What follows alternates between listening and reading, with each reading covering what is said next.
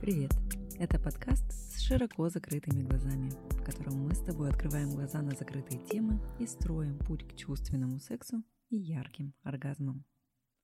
Меня зовут Оксана Луканина, я практикующий психолог-сексолог, дипломированный в России и США. А еще я автор раскрепощающего аудиоквеста .g. Все ссылки будут в описании к эпизоду. Наше детство зачастую прошло за закрытыми дверями, где секса не было. Каждый из нас черпал информацию из непроверенных источников, что впоследствии привело к тому, что тема секса в нашем обществе стала табуированной. Но мы же не хотим повторять эти ошибки при воспитании своих детей. В массовом сознании беседы о половом воспитании связаны исключительно с сексом. Однако на самом деле оно заключается не только и не столько в разговоре об интимной стороне жизни и ее особенностях. Предлагаю сегодня обсудить тему секс-просвета и найти ответ на вопрос, зачем разговаривать с детьми о сексе и о чем еще говорит нам секс-просвет. Как вы уже поняли, секс-просвет или половое воспитание – это больше, чем информация о сексе. Здесь разговор о мужчинах, о женщинах, девочках, мальчиках, про особенности полового созревания и поведения.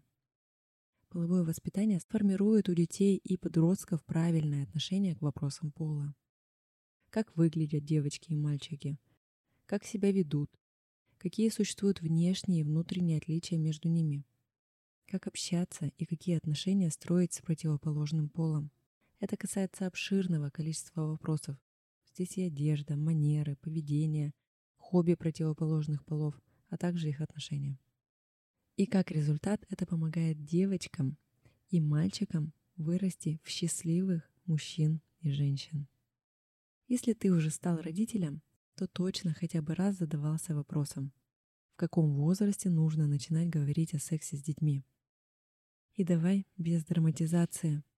Это такая же тема, как и все остальные. Да, секс — это для взрослых, но половое воспитание зачастую начинается еще до рождения детей. Фрейд утверждал, что в основе психики человека лежит сексуальность, которая развивается по мере взросления. И на каждом этапе психосексуального развития формируются определенные черты личности. И то, насколько благоприятно будет проходить это формирование, напрямую зависит от поведения родителей. Давай разберем этапы полового воспитания. 2-3 года период самоидентификации или возраст, когда ребенок впервые начинает задаваться вопросом «Кто я?» и проявляет интерес к своему телу. В этот период главное, что может сделать родитель – не драматизировать, поощрять новые знания, показывать картинки, видео конкретно для этого возраста. В возрасте от 3 до 6 лет говорим о чувствах, различиях между мальчиком и девочкой. Ребенок усваивает внешнюю модель поведения собственного пола и пробует вести себя соответственно. «Это девчачья куртка», — заявляет маме четырехлетний сын. «Я не буду ее носить».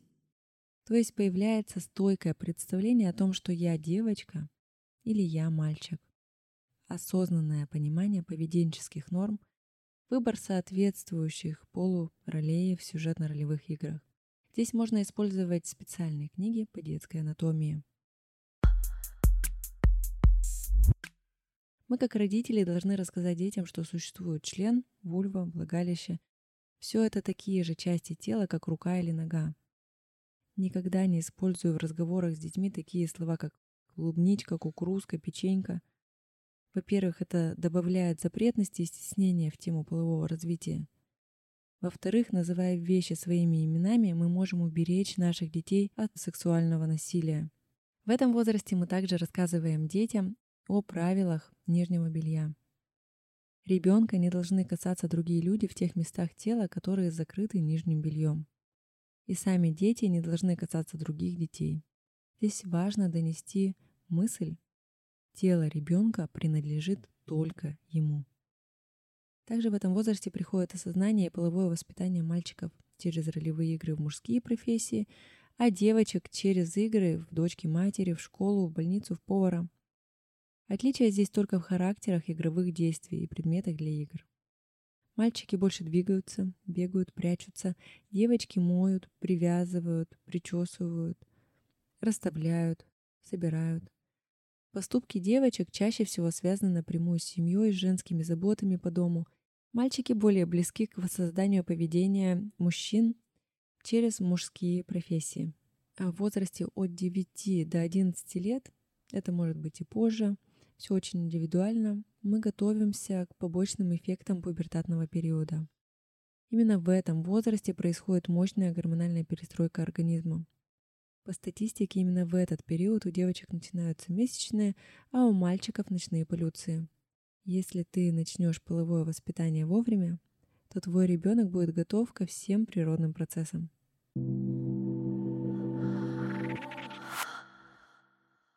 Подросткам после 11 лет важно рассказать о контрацепции, принципах построения отношений и о планировании семьи. Это время активного сексуального развития и приобретения опыта. На каждой стадии психосексуального развития происходит формирование личности человека, поэтому помощь и поддержка родителя необходима ребенку на протяжении всего этого сложного пути. В этом и заключается задача полового воспитания.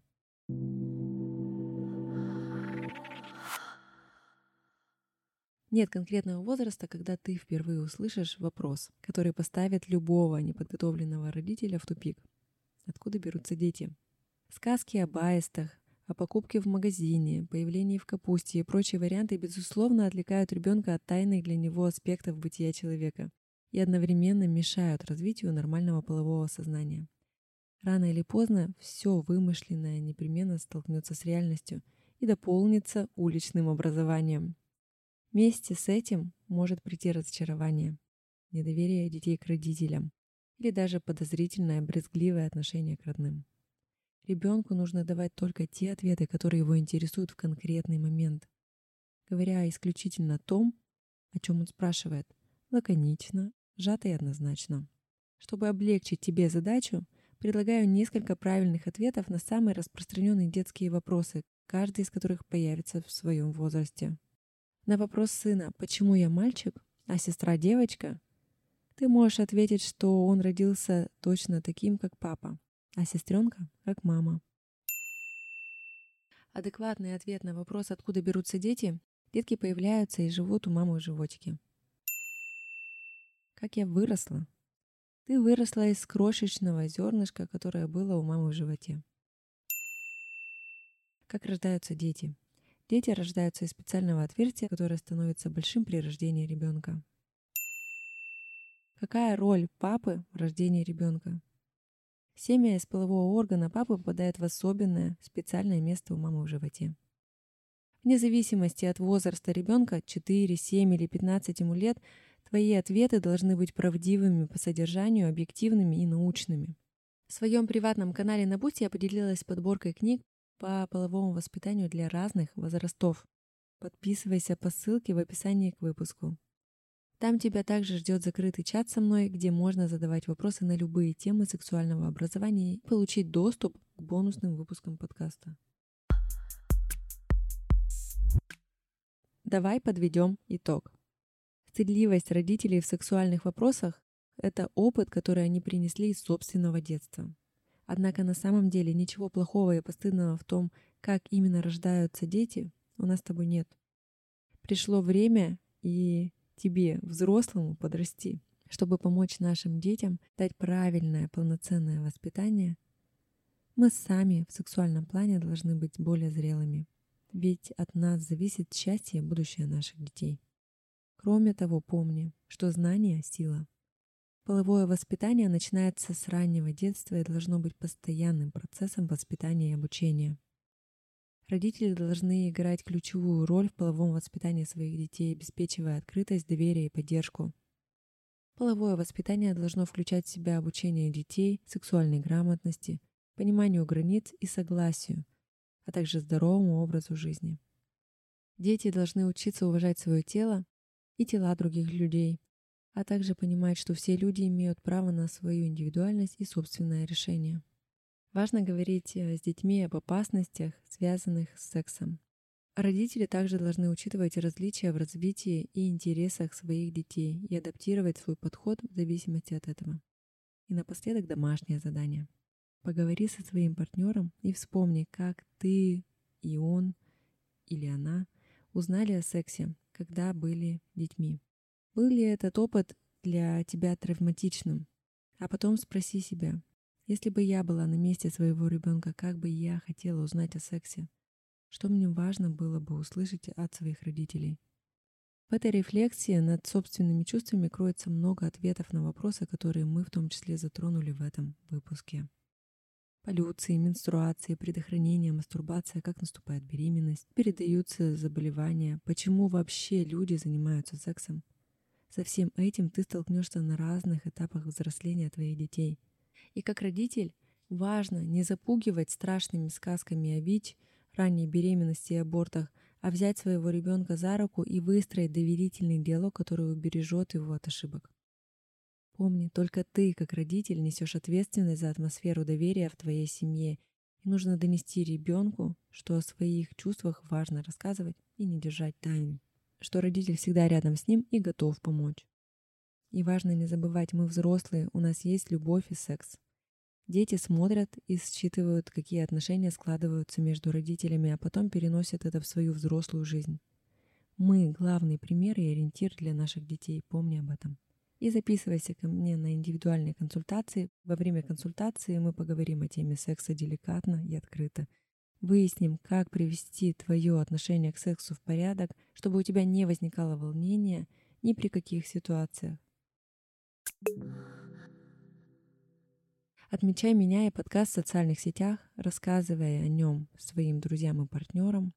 В описании ты найдешь ссылки на мои социальные сети, телеграм-канал и инстаграм. Подписывайся, чтобы вместе погружаться в мир секса и больше узнавать о себе и своих желаниях. С вами была я, Оксана Луканина и мой подкаст с широко закрытыми глазами про чувственность, сексуальность и раскрепощение. Ярких вам ощущений – умопомрачительного секса и фантастических оргазмов. До встречи через неделю.